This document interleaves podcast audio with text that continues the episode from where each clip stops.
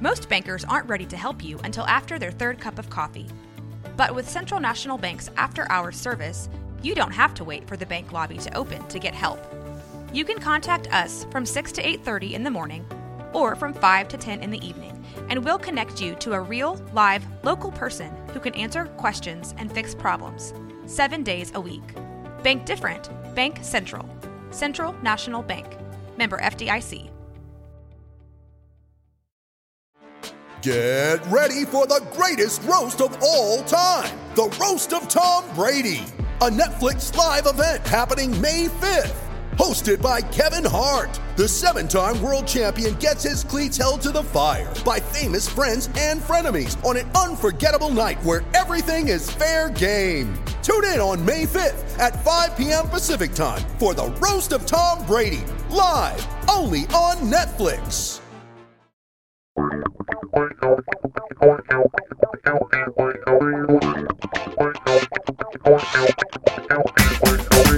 Hello, basketball fans, and welcome to the Dave and Dia podcast. Starting at center from Portland, the wily veteran Dave Deckard. And at guard from Los Angeles, the patron saint of rainbows and unicorns, your podcast MVP, Dia Miller. And yes, here we are again, Trailblazers fans, with your favorite podcast in the whole universe, in the multitude of universes, I am sure. It is Dave and Dia. And normally, I, Dave Deckard, am here with Dia Miller. But Dia is on assignment this week, working for someone else besides Blazers Edge. Believe it or not, she is in Puerto Rico covering the AmeriCup, and she will not be with us. So we have a special guest today. Now, folks, I am hoping that if reincarnation is real, and if I've been a very good boy during this life, that when I get to come back, I get to come back with someone, as someone with half the knowledge and writing skill of our guest today. Because if you do not follow her, you are missing out on one of the best voices about the NBA that has come along in the last five years. Absolutely in tune, absolutely brilliant with the analysis, can put it all down in writing. The entire package we are privileged today to have with us. Caitlin Cooper writes about the Indiana Pacers and really the NBA in general. And she's going to talk to us not just about Indiana, but about Portland and the connection between the two and all that stuff. Caitlin, how are you doing today? I'm doing very well. I'm very honored to be on the universe's favorite podcast and a little bit jealous of Dia for being in Puerto Rico right now. yeah, exactly. Both of those things. We do it high class around here. We don't go halfway. When you uh, when you travel, you travel like all the way to the other end of the country. Are you in Indiana? Is yes, it? I am. Wow, Born and raised. Yeah, that's amazing. The basketball state. Now, we in the West, there's a lot of parallels, I think, between Oregon and Indiana. It's uh, a little state that nobody thinks about, about, that in 1977 became a hotbed of basketball, at least regionally and locally. Indiana, of course, has a history far beyond that. How did you get bound up in the in the NBA and basketball and the Pacers in particular? Right. So yeah, I think you'd have to be. You're not very Indiana if you don't get roped into basketball somehow. But my dad was actually a high school coach when I was growing up, so I played, and and between his practices and my practices, I was just always in gyms close to you know over 50% of my life it felt like between scouting trips games my games just always around the game trying to learn as much as i could and my dad himself was a big fan of the nba i mean he watched college basketball but he always wanted to watch the best players in the world so when he was watching that's what i grew up and gravitated around and and that was my teaching a lot of the time. We would sit and watch games with my dad, and that's how I learned about basketball was watching the NBA. So that is completely awesome. Love that. I got into it through my dad as well. I was just little and he was watching the Blazers because everybody did back then. And I was like, "What's that?" And he was like, "Basketball." I say, "Who's who's them? Who are they?" And they were like, he was like, you know, it, well, it's the Blazers. It's our team. And as soon as he said those words, "our team," there we go. Lifelong, just followed them, and it, was uh, it was wonderful. So uh, Indiana had a little bit of a rougher season than anticipated this year. What were the expectations coming in, and how did it turn out? Yeah, I mean, it was very segmented. I think going in, people thought, you know, with a new coach and a new system, and once the roster could finally be healthy, they could see and actually evaluate what the ceiling was. Well, the healthiness never actually came into being. I mean, within four games, TJ Warren, after exploding in the bubble, ends up needing foot surgery.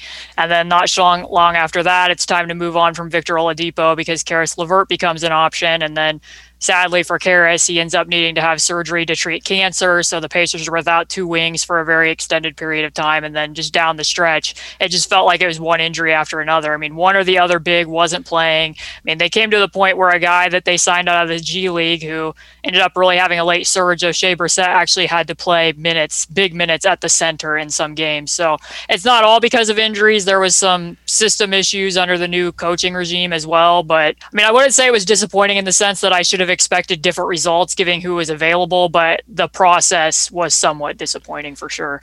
Yeah, so let me get this straight injuries to centers and guards, coaching turmoil, and uh, fragmented season, and at the end of it, you lost your head coach. Is that am I getting that straight?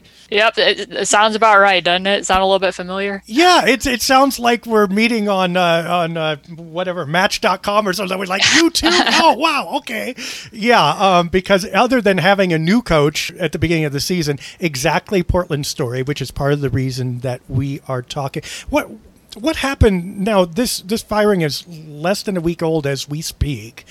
What happened in indiana? I mean what how did that go down? Yeah i mean it's pretty interesting because i uh, excuse me because i always say last summer when in reality it was last offseason it wasn't last summer. But when the pacers moved on from nate mcmillan they had talked heavily about i mean at least through reporters that they wanted to find somebody who would be good as a modern communicator. And that was atop their list. So to hear in the post game presser and from various reports now that Nate Bjorkgren's struggles were mostly with human management and micromanaging players and having trouble delegating and relating with his assistants and just kind of rubbing some throughout the organization, like not just disgruntled players, but also staff members, coaching staff members. I mean, I think that was the biggest piece of it. And when the end of season presser occurred, Kevin Pritchard indicated, like, you know, we're going to sit down and have a meeting with Nate Bjorkgren and hope that he's going to be self reflective and want to fix some of these issues. And Nate Bjorkgren himself had said, like, this is something I need to grow and learn at. It's just a question of when you have a roster that's ready to win now, are you willing to take a risk on him learning those things when you could look at the on-court product which is more what i traffic in and see that like a lot of the things he was doing on the defensive end of the floor he was not willing to be self-reflective about. I mean just at the most basic level an example i could give people is they played the wizards four times got throttled by the wizards four times giving up massive point totals and they went over on every screen against russell westbrook who's one of the least efficient shooters almost all time. And instead of trying to go under and induce like shots from him, they come out in the play in tournament game. And yes, they didn't have Caris LeVert. They didn't have TJ Warren. They didn't have Miles Turner. I'm not expecting them to win that game or to have been competitive in a first round series, but to be that stubborn with the game plan and continue doing that really made me question from a personal level is this somebody who's going to be self reflective about their management style if they weren't and what their schemes were? So I think that kind of summarizes it mostly. Yeah, brilliant analysis and example. But uh, wait, wait, am I hearing you right? Your coach had defensive issues, did he? Yes, oh, yes. Wow. We don't know what side. that's like in Portland either. Yeah. so Nate's gone.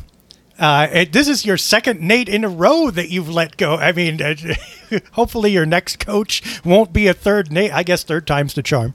But you mentioned a name in there actually that is near and dear to Portland fans, Kevin Pritchard, mm-hmm. formerly the lead executive of the Blazers until literally draft night 2010, when he was fired 10 minutes before the NBA draft by then owner Paul Allen, rest in peace, and then allowed to make the picks, which is how we got Luke Babbitt and Elliot Williams, uh, whatever. Armon Johnson, I think, was in. The, uh, the famous story of that is they held up the numbers and it was like nine one one.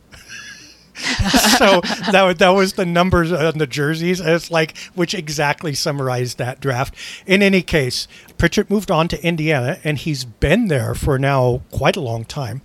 Uh, what's your access, uh, assessment of KP and the job he's doing, and, and how is he beloved there, or how's it going? my opinion probably differs a little bit. I know when all this coaching stuff happened, I mean, that was the first coach that he had personally hired. He had connections with Nate McMillan, clearly from his time in Portland, but that was Larry Bird's hire. So this was going to be the first coach that was hired under him, and he wanted to take a risk, and he did that, and it clearly didn't pan out. So there was a lot of, I would say, throughout Indiana Pacer Twitter circles talk about like everyone should be on the hot seat. And certainly the front office carries some blame for making this hire and that it didn't necessarily fit the roster. Like being the Indiana Raptors fit pretty well offensively, not so well defensively when you're trying to shapeshift through a whole bunch of different defensive coverages with a roster composed mostly of centers and guards. But I think overall, like I just give him a lot of credit because I've said this many times, like from a writing standpoint, if the Pacers make a trade, I'm going to be very afraid to criticize that trade because Kevin Pritchard's just done such a good job between looking at, you know, moving on from Paul George and you get two All Stars and Domantas Sabonis and Victor Oladipo to the exact timing that he waited on to move Victor. Like if you would have moved him before this season started, his value likely would have been a little bit lower, but they were willing to, you know, even with some of the drama that was swirling around that take a measured approach, wait for him to come back and rebuild some of his value, and then strike when Caris LeVert became available, who I think most likely was the best player available that they would have gotten in that return, given what Houston got for Victor when they flipped him to Miami and what the situation's looking like with Miami and Victor now. And then also TJ Warren, you can look at that trade. Like most of those are wins. The draft has been somewhat of a weak spot. TJ Leaf, another connection between the two teams, is now on two-way contract with Portland. That didn't pan out. They had to send out a pick to get off of their number one pick. Obviously, they took Goga Bitadze, and there's just not been playing time for him because the Pacers have two centers ahead of him. Aaron Holiday had a fairly rough season this year, so the draft has been somewhat of a hole, and he definitely needs to nail the person that he uh, nail the next coaching hire here. Like there can't probably be a lot of risk taking. Like that needs to be somebody that you know, I wasn't super caught up with being experienced with experience, but at this point, given what it sounds like the human management and the locker room stuff was, I'm sure that's where they're going to lean. But I think overall that Kevin Pritchard's done a good job, and I appreciate that when he did this press game or this presser about letting go of Nate Bjorkgren, that it probably would have been easy for them to dig in and let that fester for another year, and rather than to admit like, hey, we made a mistake here and we're going to correct it and and we're going to try to do better. So I acknowledge that. So Caitlin, you're telling me your roster is mostly made up of centers and guards? Yeah, the, yep. Bla- the Blazers have no idea what that's like either. Uh, could I interest you in a Carmelo Anthony?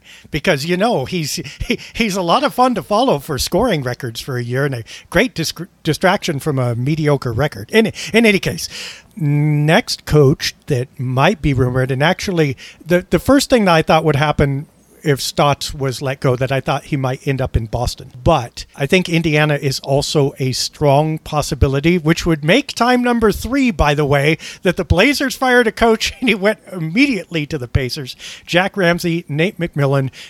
Do you think Terry Stotts is far behind? What have you heard, and do you think that would be a good hire? Yeah, I mean, there's some local reporting that seemed to suggest that that's a pretty strong, that there's a lot of ties connecting him there. I mean, Terry Stotts has ties to Indiana, having played high school basketball here. I've just started like really digging in. I mean, more even so than some of the playoff games. I've been watching a lot of Blazers film here lately to see how some of the offensive schemes would translate. And I think that, yeah, the Pacers don't have somebody like Damian Lillard or even CJ McCollum. I mean, they don't have guys who shoot a lot of pull up threes or are going to be shooting a lot of deep threes. But I do like a lot of the movement, kind of mover blocker, wheel stuff that the Blazers run that I think could be good motion wise. I mean, some of the sets are exactly the same that Nate Bjorkgren runs. Like, so going from there, it's not like the Pacers are going to lose a lot of what they gained offensively by hiring Nate Bjorkgren. and I think that should be part of the goal that you don't want to take a step back in that regard. And I think Stotts would provide them with a relatively high offensive floor with what pieces they have. And I think, I mean, some of what I've read, and this would be good commentary for you to answer on. I mean, they need somebody who's going to come in and be a culture setter, and that seems like somebody that Terry Stotts could be. That could unite guys in a locker room, have a united front with a you know a player. I mean, not that they have somebody the quality of Dame. I know there's been a lot of conversations that the Pacers Pacers don't really have a vocal leader in the sense that Damian Lillard has been. But I think he could fill that void, and not just only that, but having experience with running a staff. I was listening to an interview that Stotts did talking about his participatory leadership style and really consulting with assistants and his players, and that sounds like the polar opposite of what Nate Bjorkgren was doing last year. So I would ask you, what just as like a people manager and a culture setter did you guys think of Terry Stotts in Portland? Yeah, let's get to that in a, second. But I promise I'll answer. But you said something in there that, that the Pacers don't have a Damian Lillard or a CJ McCollum. Can I interest you in a CJ McCollum? I mean, uh, you can't have Lillard, but uh, just keep that in the back of your head now, uh, because you you could have one. I, I know where one is available. In any case, Stotts, I think you could not ask for better as far as a franchise culture person that everybody who's come in contact with him walks away saying, This guy is just a, a good person to be around.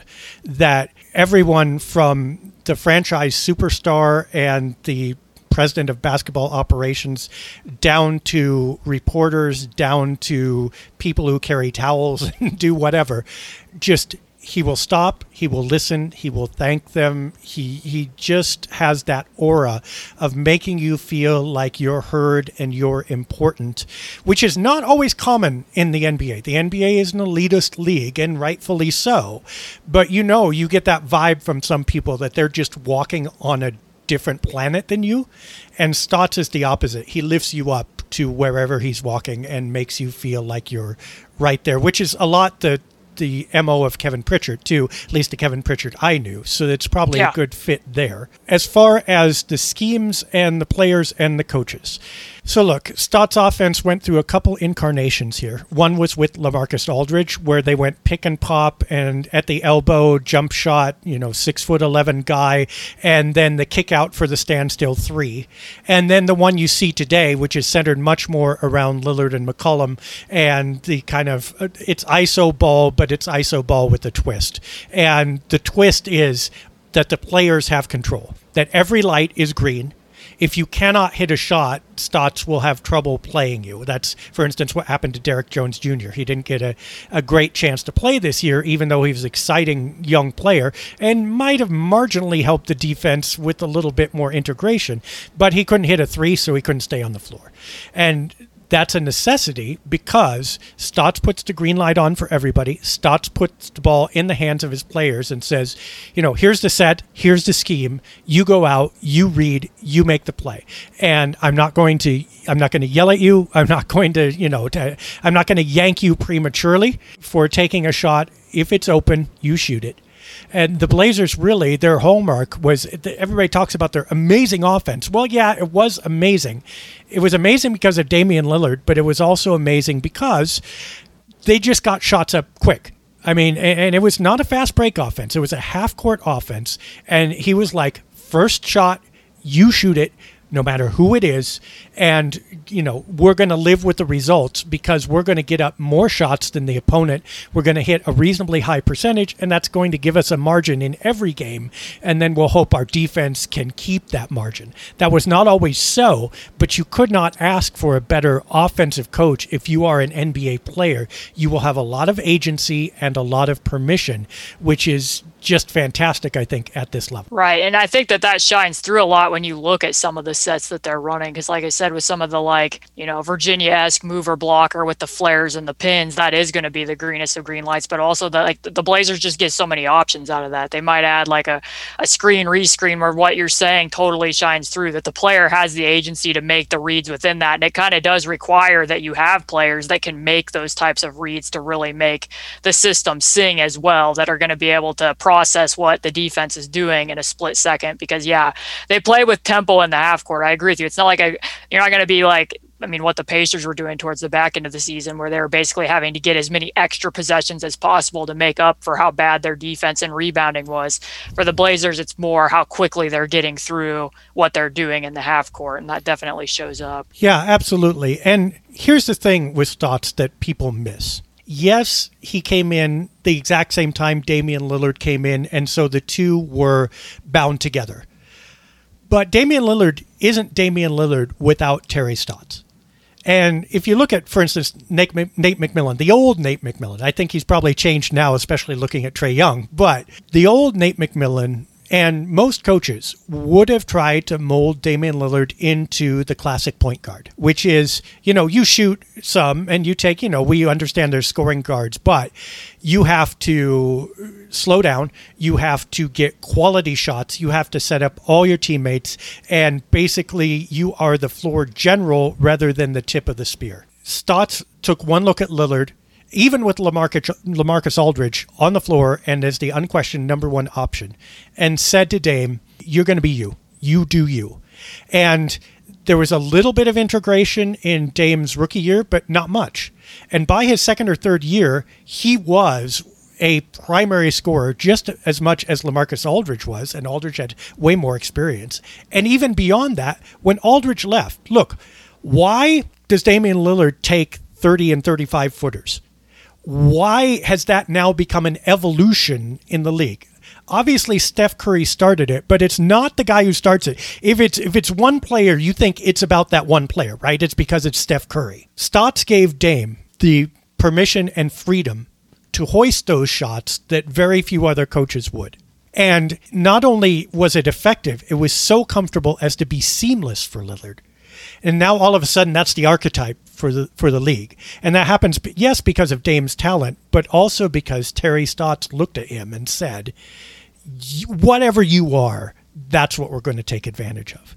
Uh, do yeah. you think? I mean, are there players yet on the Pacers who you look at and say, okay, if this guy were given complete freedom, we're given, you know, no eyes looking over the shoulder, some guidance a system, sure, but was let loose to be exactly who they are, that he would blossom.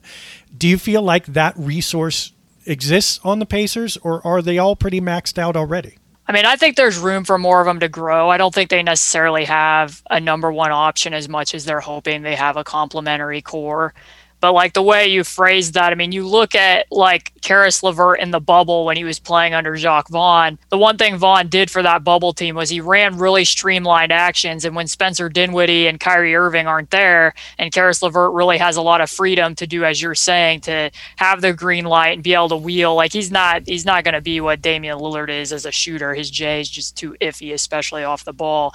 But I think there's more that he can do when he has the ball in his hands that could be um, yet to be unearthed. And in Nate Bjorkgren's defense, like Caris just wasn't fully there conditioning wise after returning from the surgery. And then with one big in and out of the lineup at all times. He really needs to be a pick and roll guy. And you could see that starting to blossom over the last month or so when he got to really gel with Sabonis. Obviously, like on Sabonis's case, like he's just so good at being connective tissue and being able to get everyone around him involved and be able to operate out of the elbows. And and the Blazers did some of that. Like I found some of those sets with Nurkic. Obviously, that's not going to be your mainstay when you have two players the caliber of of Lillard and uh, McCollum, but I think in Stotts' case, if he had Sabonis, that they, he would tap into more of that and what you could get out of it, as what the last two coaches in Indiana have done. Because when you have a weapon the caliber of Sabonis, it would be kind of silly to just plop him in the dunker spot or just mainly only be using him as a screener when he can create so much and you can get stuff out of cuts towards the basket. And some of it, like I said, is there. Like I would just expect that Stotts would probably expand it a little bit more. But I think that your point again rings true that he seems like a coach who will empower his top guys in whatever ways that he can, that he's going to evaluate those skills and get more out of them. Now, defensively is another question, but. Yeah, and that's the big Rorschach test in Portland because despite the. Uh, claims of Neil Olshey in his press conference recently that Portland's defensive problems were completely coaching and not at all roster. Uh, yeah. it, it, you don't have to look very far before you hit shaky defenders in Portland. I mean, starting with Lillard. Although, frankly, when Lillard has four strong players around him, his defense looks way better. He's just not going to yeah. be that point person. But, I mean, Lillard, McCollum, uh, you have Carmelo Anthony, uh, Enes Kanter, for gosh sakes. Uh, Anfernee Simons got better uh, as the year went by, but he's still not anybody's idea of a stopper. That's five of your top eight who are probably bad defenders at best, somewhat mediocre.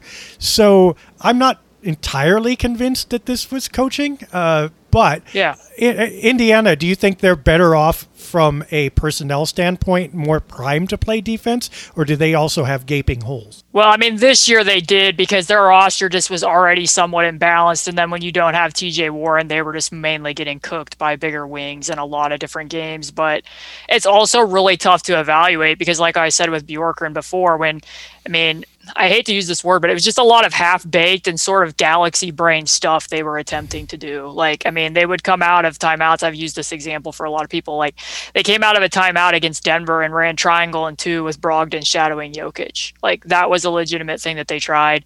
Ran tons of box and one and triangle and two against the Wizards and against other teams, and it didn't. It just never looked like that they either didn't have enough practice time or the teaching just wasn't there for them to have a full grasp on what their roles and responsibilities between the various zone coverages actually needed to be.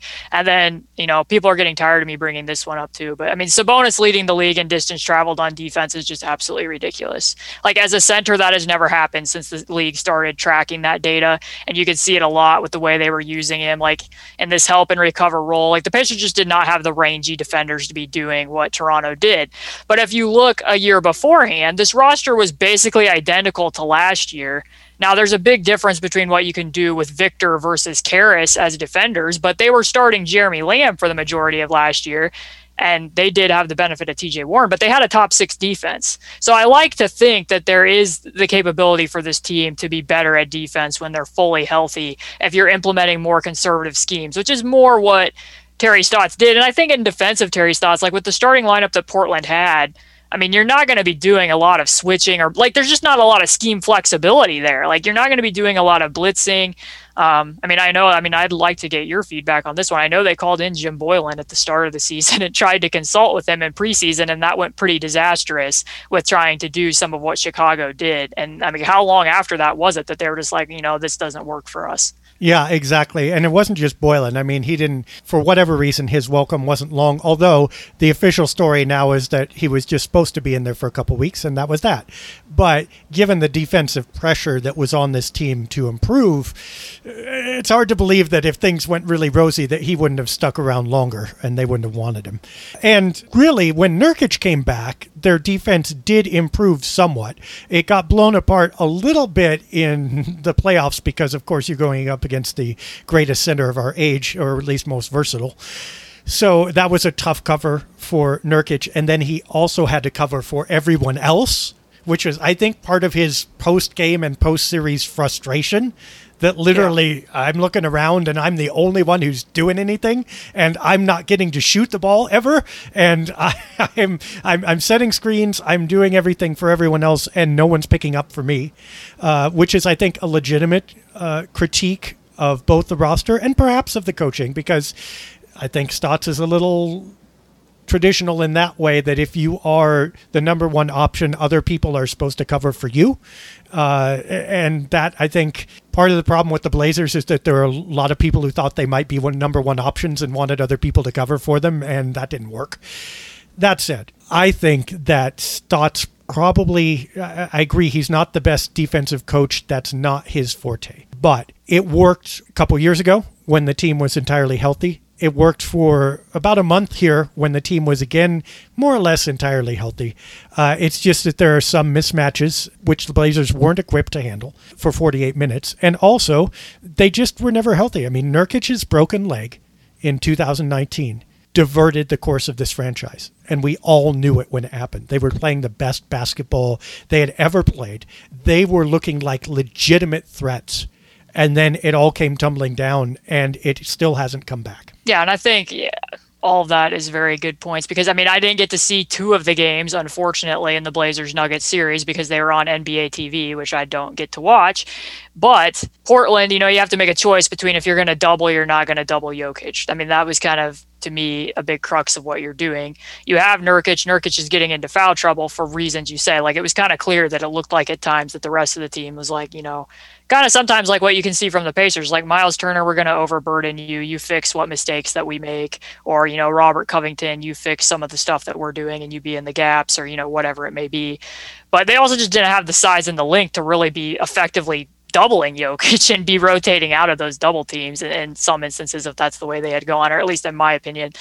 Yeah, I mean, I think that Kevin Pritchard also noted that in the presser that you know we're going to hire a coach and we're going to assess that coach's strengths and weaknesses and hope to build an assistant coaching staff where perhaps you bring in if you do hire Stotts you're going to find a defensive coordinator that's going to be able to supplement what some of those weaknesses may be but I do think you need to take account what you said too you didn't have Nurkic for part of of seasons and that definitely changes what you're going to be able to do defensively. Personnel matters. I think there's a lot of one way players currently on the Blazers roster that limited what Stotts was going to be able to do. So, well, and people missed that the core of this team grew up with itself.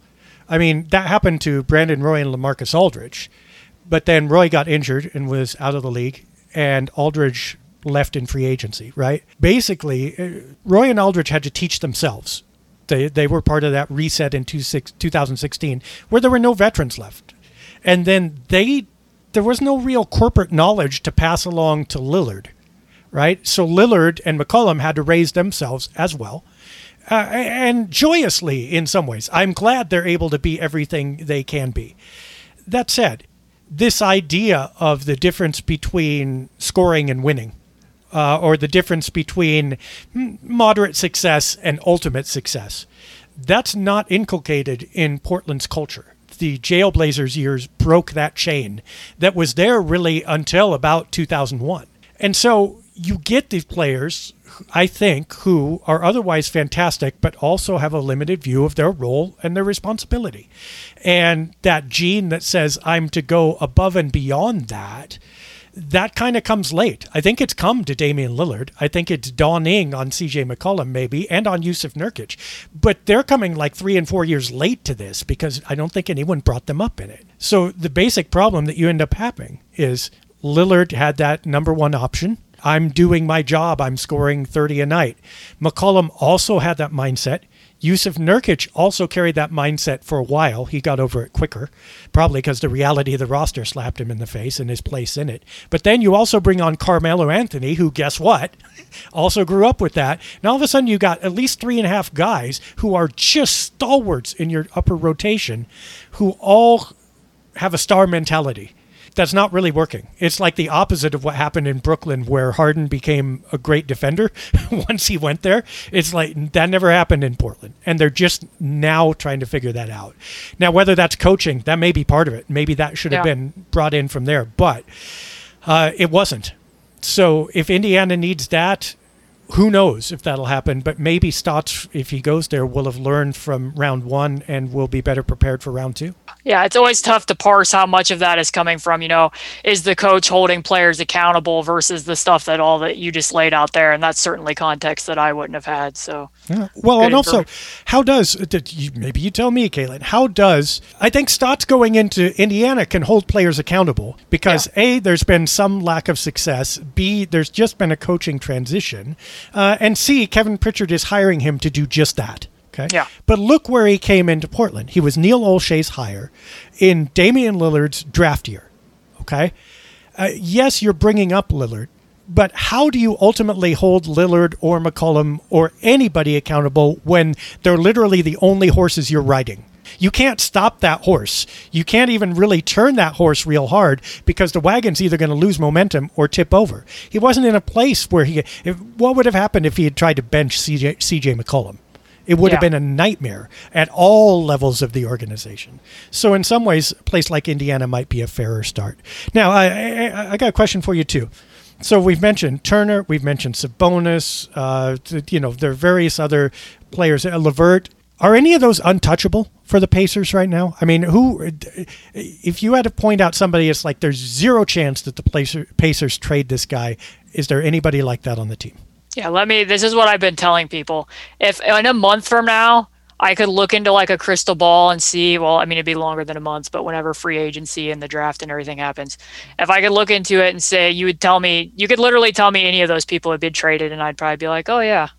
Like, I mean, Kevin Pritchard indicated that, you know, it didn't seem like he was necessarily, and this is where I would stand as well. I'm not opposed to bringing those five players back and seeing what a new coach can do, and hopefully they get healthy. And not even necessarily because I believe in what, like, I think that it probably has a limited ceiling to a certain extent, but just because the five of them have not played a minute of basketball together yet. Like we don't know what that can be in the sense of how which pieces gel with which ones. What can the defense actually look like with the various pieces? I mean, I have somewhat of an idea of what that would have been if it was Victor. I don't so much now with it being Caris. So just to get to use that as I mean basically research and intelligence to see it before you know you make a, a, trade there. But at the same time I'm not fully committed to it. So if, if they think that they can get a lot in return from somebody I I could see them doing it. I mean the the two center experiment has felt like they've been kicking the can down the road for quite a while now where a choice is eventually going to need to be made there for them to upgrade the rest of the roster and just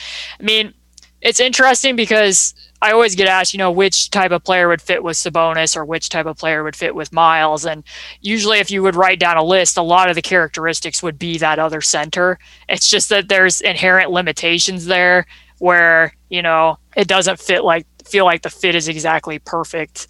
But I don't think I would designate anyone as untouchable, but I think it would take a pretty uh, massive package for Sabonis to be getting moved or even for Malcolm Brogdon. But I would I mean I wouldn't be surprised if if they went in that direction though it does sound like Herb Simon's pretty resistant to going the full rebuild mode that they'd more be in the position where we don't want to be in the middle we want to get better. So it would have to be a move where if they, you know, traded Sabonis or Turner that it would be something that would actually make them competitive now even if they were also getting draft capital as part of it. Yeah, Portland's in a similar situation, I think, and I'm not sure that the d- draft picks will do it, but I think McCollum is more available now than he's ever been, obviously. I think actually Nurkic is available because he is on uh, the last year of his contract next year. It's not even fully guaranteed, but the Blazers will pick it up because it's cheap.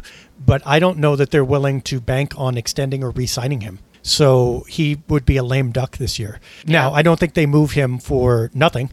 Uh, I think they need to get better, but there are some names available on Portland's roster that were not up to this point. The problem, if you're Portland, though, is because is once you start talking about those two, I mean, you've got to resign Norman Powell. I think if you move CJ, because then your shooting guard spot is open, but your front court is still pretty empty. I love Robert Covington, and he's a great complementary player. I hope they keep him for a while at least because he's done great. But he's a thin thread on which to, or a uh, thin platform on which to build your front court. And if you were to trade Nurkic, you've got to get something in that front court significant back. Otherwise, that's just a big, uh, that's just a big hole up there. So you know, if you guys have got a center that's available, I don't know. There, there might be some possibilities there. Yeah, I mean, it sounds like from reporting out of, I mean, at least the Indianapolis Star, that the expectation is is that Brogdon, LeVert, Warren, and Sabonis will be back, and that Miles Turner could potentially be moved, which has been the rumor for like you know, two years now. They almost traded him for Gordon Hayward before the season started. So that would be the way that it seems like they would be leaning. I mean, I would think, like I said before, if you're removing Sabonis, I would think that's because you're preparing to go into a full on rebuild. But I'm also just at the point where nothing would surprise me given everything that transpired over the last 12 months. Well, I would say don't late, don't wait until too late because I think that's the situation that Portland is finding themselves in. That right. a lot of these players had more cachet and value a couple years ago, but the foresight wasn't there to say this really isn't going to work as is. Although I think plenty of people were saying it, but management was kind of stubborn about that. And uh, now I, am not sure McCollum has the same aura or value that he did, especially after this year's playoffs, that he might have two years ago. He doesn't look like a combo guard or a point guard as much anymore, and that possibility was still open. He's not a defender. Um, he is still a wizard. I mean, nearly prescient uh, in the mid range. That is his big strength, and he can shoot the three. I mean, he's he's a wonderful guard offensively, almost uh, unique in this NBA, but I don't think his value is that high. What what's the perception? What, if anything, have you heard about or seen from CJ McCollum? How do you think the perception of him, and what do you think the perception of him is around the league? Yeah, I mean, it's always interesting with the guys who can be what you said, like wizards in the mid range, because some of that was with the case with TJ Warren. Like, you know, he's this guy who's this buttery mid range scorer and can get to all these spots on the floor. And then he goes to the bubble in Orlando and he really expands his game out to three, supposedly at the urging of Nate McMillan at the time and he shoots it absurdly well in there, playing this, you know, four at the four position because Sabonis was out, which allowed the Pacers to do some different things with him at the four. But then because he had the three, that you know he already had the mid-range game to rely on when he got leveraged into those spots. And it seemed like CJ really expanded and traded out some of those mid-range shots for threes obviously this year with how many pull-up threes he was taking. So that's credit to him for work that he obviously put in his game and was at least amenable to changing that particular approach. But from what I saw post playoffs it sounds like the perception is that most teams aren't seeing him as a second option anymore seeing him as more you know, as third in a pecking order. Is that what people in Portland are generally assessing it as? Well, I mean, he'll always be second here because of Lillard. But if Dame wasn't here, he would have developed into a first option. There's little doubt about that. He would have gotten all the shots he wanted, and you would have seen his game develop more. And I think that's still where Portland's mindset is, kind of. I believe management, too still sees the potential and the production of CJ McCollum. I don't think they think he's anywhere near a third option. I think at, at, worst they think he's a solid second. But I don't necessarily disagree with you entirely. He's he's right on the brink of being one of those guys. And you think back to like Monta Ellis or you know players from a, a generation ago who would always give you 20 but weren't built to give you the kind of 20 that would lead to wins. And I don't think CJ is there yet, but I would say another season of this, and he'd probably be there. Now, again, I think there's his ability to shoot the three, which means he can shoot just about any shot except a layup. The other thing is he doesn't draw fouls and that's yeah. a real serious uh, lack for a number one option. But again, part of that metamorphosis. Who has stepped to the fore? Damian Lillard has increasingly taken over this team in the last couple years, meaning CJ is more of the wingman. And that's where uh, some of the three point shot is coming from because he's just not had the same kind of opportunities to handle the ball. Uh, and early in the season, when he did get those, he was scoring 30 a game. So I think there's still a ray of hope there. But A, you better seize it or it's going to be gone. And B, that hope might be best with another team that's not Portland. Yeah, and I've seen I see a lot of Portland fans that are very interested in a Sabonis for McCollum swap, which like if the Pacers were to do that, you know, it, it seems like they feel pretty good about putting the ball more in the hands of both LeVert and Warren. They already have Brogdon, who I mean, I don't know how many people know this, but Brogdon believes that his best position is the point guard spot. That was in part why he was comfortable moving on from Milwaukee to Indiana because he wanted to play point. And and to his credit, like I mean, you can run offense through him, and he can also be a guy that attacks second side. I mean, he he can do more things. Like he's not going to do them with the same flair and wow factor that Caris can do, but he can play off ball in a way that you don't really want Caris LeVert doing. So, and the sense of the Pacers for them to choose a big and then have Warren, LeVert, McCollum, and Brogdon, there would have to be, I think, a lot of sacrifices made there. And I would think that it, well, at least on Caris's front, even if he isn't necessarily you know what your opinion of him versus LeVert is now. I think that might stunt his overall growth a little bit if that was a trade that the Pacers were to make.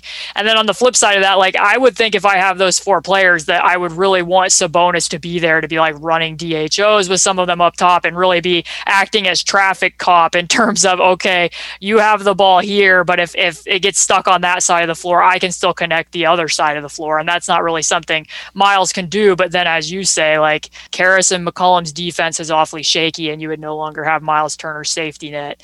But I see that there's a lot of Portland fans that have been interested, at least in my mentions, in the idea of adding Sabonis in Portland for yeah. the clear connections to his dad. I'm sure is part of it too. exactly. Well, uh, let's let's do a two prong thing here. First of all, I, I told you folks about uh, basketball knowledge and what have you. We should all be so lucky. For our listeners, explain what a DHO is. Oh, a dribble handoff. I'm sorry. Yeah, that's what Sabonis. I mean, he's just so fluid at running dribble handoffs into re-screens and being able to do that on both sides of the floor. And and you don't notice, like I've seen before, like should a handoff be an assist? Because in essence, you're just standing there and handing the ball. I'm like, and I don't mean this to be mean to Miles Turner, but if you watch both of those bigs run a handoff, you know that an assist is warranted because one of them is going to accomplish it just super fluidly and then also be able to slip into space and make plays four on three, and the other one is really going to struggle in those aspects. So, yeah. yes, I think it should count as an assist. And there's a technique to it, what you where you place your body, where you put that ball. Yes. I mean, there's stuff you got to see, and uh, same with pick setting. By the way, uh, you watch, for instance, on the Blazers, Jusuf Nurkic versus anybody else, and there's a yeah. market difference, and maybe you only see it in the results, but it's there.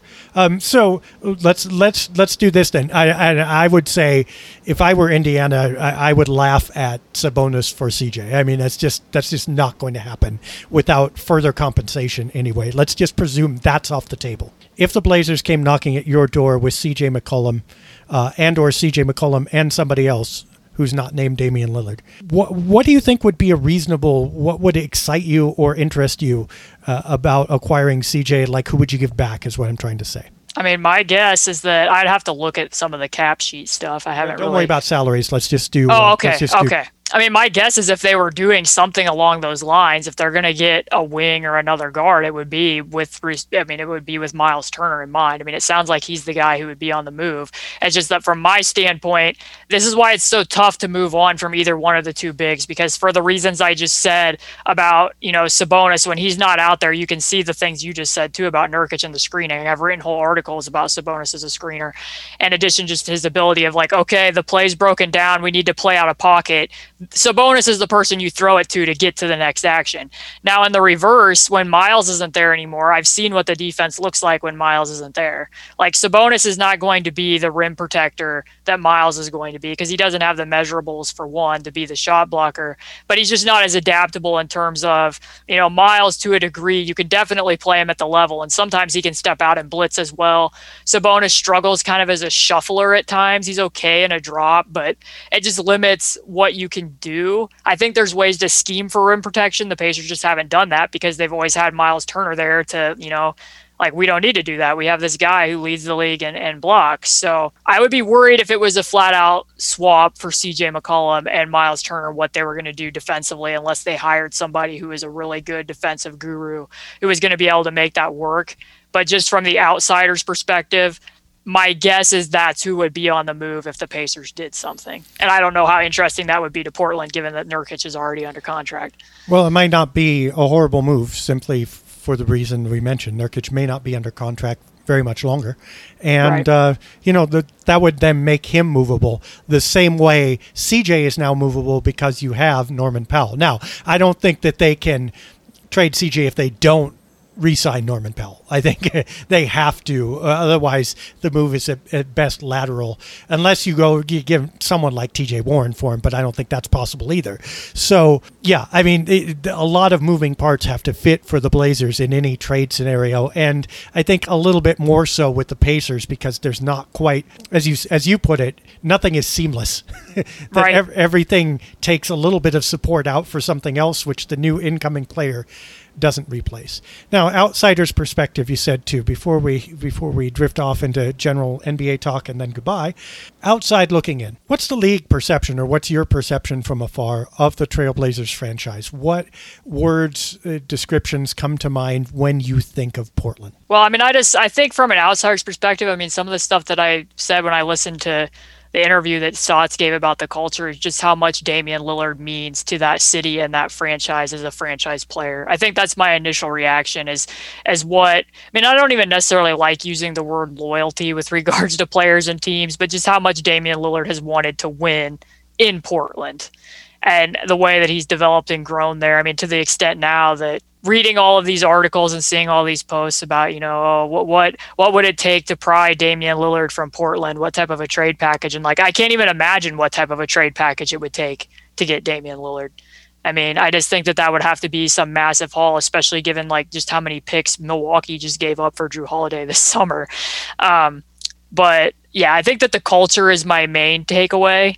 And then just wondering where their coaching search is going to go. Like seeing some of those candidates that have come up here in the last week. It was very refreshing after, you know, Dame had made his public comments that he wanted Jason Kidd and Chauncey Billups to see that they were you know, going to be interviewing Becky Hammon and Dawn Staley, and also Mike D'Antoni just wanting that job apparently, saying that he's actually interested in it. Which you know, I did some pro, I did a lot of coaching profiles last year because the Pacers interviewed around 20 candidates, and Mike D'Antoni, while I don't necessarily think he would help you know Portland's defensive situation without some surrounding assistance.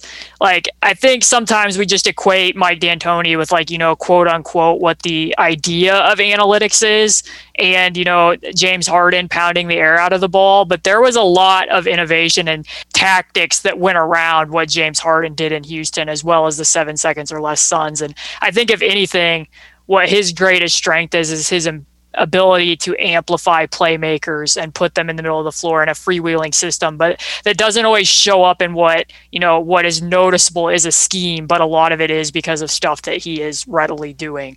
So i think that that could be awesome for damian lillard if that was the hire but I don't know if they should readily expect that their defense would automatically get better, but I'm definitely keeping an eye on Portland's coaching search in tandem with the Pacers as well. Do you think Portland has plateaued? Yeah, I mean that's kind of what I mean. I didn't see a lot of what the Portland fan reaction was, but I was honest enough to say headed into the the Blazers Nuggets series that I didn't have a firm feel for which team was going to come out of that as the winners. But I don't think now looking at this Phoenix series that that has aged particularly well. Um, just watching what Phoenix has been able to do to dismantle that and really be making Jokic be moving on the defensive end to the extent that it's harder for him to carry the offensive load. And for Dame, I'm sure that the frustrations there that they couldn't get past an injured Nuggets team, and now the Nuggets just got swept by the Suns a, a series later. So, I mean, it's definitely that perception with what the outcome if we're going to take these playoffs completely seriously and take overarching thoughts out of a year where you know there wasn't a lot of practice time and there was a lot of you know just world stuff going on that's where i would land if you if you were suddenly made the gm would you be inclined to make moves right now to to mix up this roster now? I guess it would first if I was the GM, I would first want to listen to all of the coaching interviews and hear from them what do you think that you can do from this current roster on both sides of the ball? Once I heard all of those statements, then I would probably be moving to, you know, also at the same time be listening to what offers I could be getting from McCollum and Nurkic and weighing it that way. Like it, it's always tough to say. People always ask this with the Pacers too, like, well, which big are you going to move, or you know, which this or that. I'm like, well, I can't really have a firm opinion on that because I'm not the general manager who knows what offers are actually out there on the table to you know be making a choice because in a lot of regards what you said it's finding a perfect balance and finding the move that's actually going to move the needle forward but it feels like that's what's going to be necessary. It's kind of like what I said last year when they let go of Nate McMillan. It's like, yeah, Nate McMillan's offensive schemes felt like they had made that team plateau, that there was going to need to be more innovation there, but I didn't feel like he should be scapegoated entirely, especially when Sabonis didn't even go to the bubble and other stuff and and that there was going to need to be roster change to get to the next level. And that's how I still look at the Pacers to a certain extent. Like even if this new coach comes in and it is Stotts and there's a high offensive floor and even if the defense maintains I don't know that I would necessarily pick them in a playoff series with Milwaukee or Brooklyn or Philadelphia. So then are you just hitting your heads on the brick wall that is well we might be competitive in a second round series or you know we might get out of the first round. Like that would be more palatable to what I just watched, but I don't know that fans are going to be satisfied with that. And that's kind of what it feels like in Portland as well, especially when you know that teams like Denver and the Lakers and others were dealing with like having guys falling down and going down in the playoffs or having Jamal Murray tearing an ACL. Like you would naturally think that they're going to be better in a year from now. Yeah, and, and Portland isn't the young team anymore. This is what people miss. We're used to the mindset of, you know, this is 2016 and the main players are 26, and they're really not.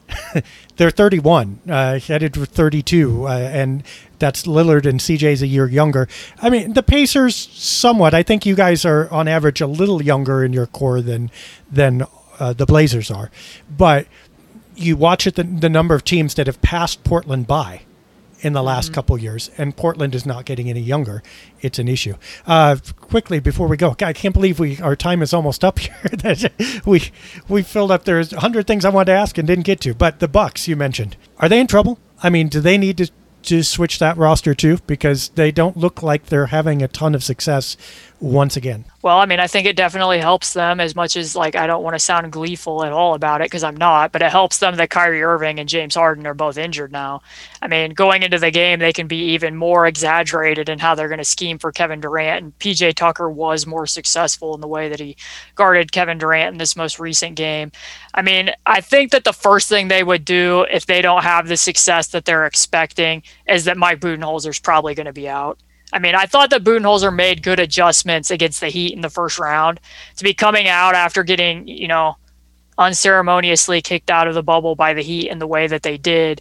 He basically took the scheme from the Lakers, used Giannis in the way that the Lakers used Anthony Davis to be hedging and going under picks, forcing James, forcing Jimmy Butler to be a shooter, and and that was a good adjustment to come out from the beginning. I think some of it's been hit or miss against Brooklyn with him, where like you know you need to just go with Giannis at the center, and not in the sense that it's Giannis at the center and he's isoing up top, but Giannis at the center and he's actually acting like a center, and that you know he's as the screener. And then part of that comes from Giannis, as in like don't shoot eight threes. Like that's a player decision. Like having the self awareness that this isn't the best shot for my team. But it's also Budenholzer putting him in the position where, you know, it comes down to it's not even just using Giannis as as as the screener because Brooklyn so often gets caught on the high side when they switch. It's that run it where the geometry around him is going to make him successful getting to the basket. So there's only you know one tagger on the weak side and make that you know whether it's a shooter whoever it's going to be. So that tagger has to make a choice between him and the ball instead of having Giannis run into two weak side defenders over and over again. And they do that in spurts. And then sometimes it'll be like Brook Lopez yesterday. I don't even remember what quarter it was was, where the set runs down and he's running a dribble handoff and there's three people out above the top of the key. And, and Jeff Van Gundy's like, that might be the worst spacing I've ever seen in a possession ever. And it doesn't feel like Mike Budenholzer's consistently making the adjustments with that team where it's like, okay, you're not going to beat the Nets at their ISO game. You have to run actions and put their defenders into actions to try to discombobulate some of those switches.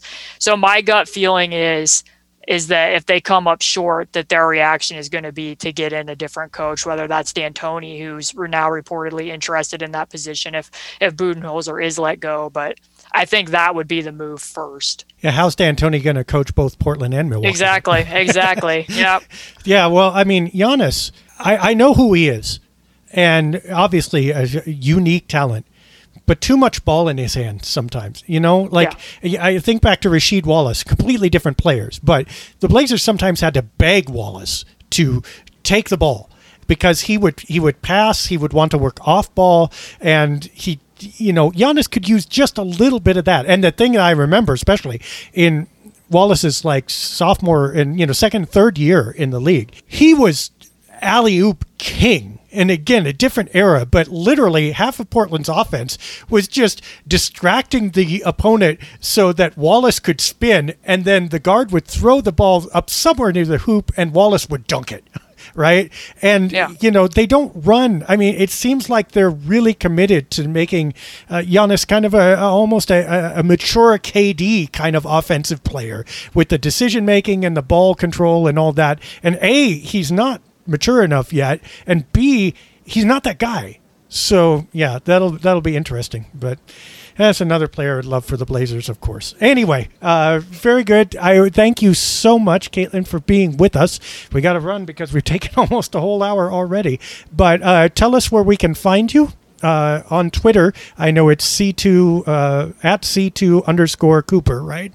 Yes, that's correct. That's my handle. And then I'm at Indy Cornrows, part of the lovely SB Nation community that we have at um, is the Pacers blog. And I'm usually over there one or two articles per week. Right now, we're in the middle of recording like an onslaught of player review podcasts. And then when we get out of that, I'm just going to be doing lots of coaching profiles until whoever the new hire is is made.